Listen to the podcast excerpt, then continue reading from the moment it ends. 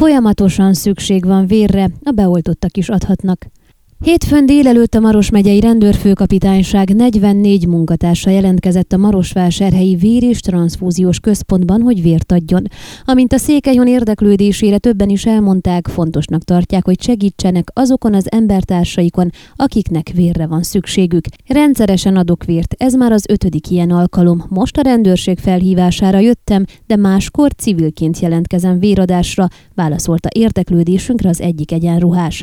A halaszthatatlan sebészeti beavatkozásoknál balesetek esetében szükség van vérre, ezért folyamatosan kérik a lakosságot, hogy aki teheti, adjon vért, fogalmazott Manuela Lazar, aki azt is elmondta, noha nincs hiány, mert mindig igyekeznek, hogy legyen tartalék a vérből, a véradókra folyamatosan szükség van.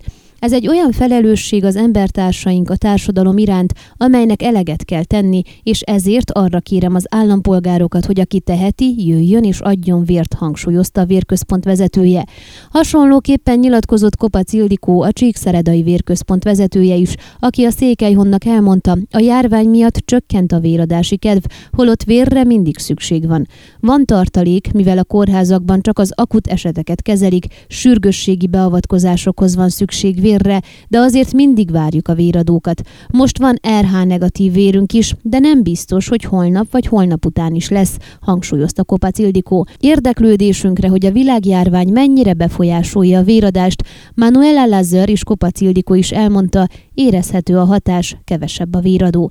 Aki véradásra jelentkezik, annak ki kell töltenie két kérdőívet. Az egyik a jelenlegi általános egészségi állapotára vonatkozik, a másik a járványjal kapcsolatos kérdéseket tartalmazza.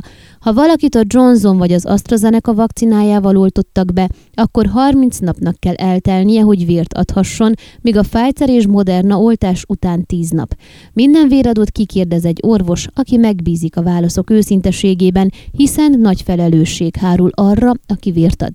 Kopac Ildikó azt is elmondta, a járványügyi szabályokat betartva fogadják a véradókat, senki nem végeznek PCR-tesztet, csak elbeszélgetnek vele.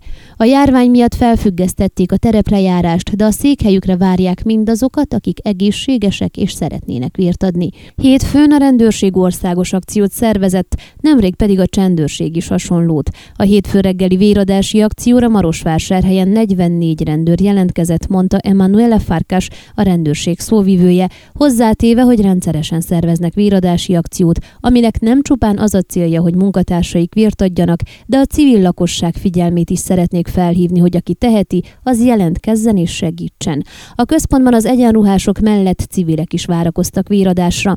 Érdeklődésünkre a kisházaspár elmondta, közeli ismerősük bajban van, azért jöttek vért adni, hogy rajta segítsenek.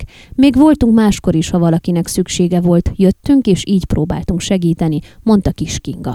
Ön a Székelyhon aktuális podcastjét hallgatta. Amennyiben nem akar lemaradni a régió életéről a jövőben sem, akkor iratkozzon fel a csatornára, vagy keresse podcast műsorainkat a székelyhon.pro portálon.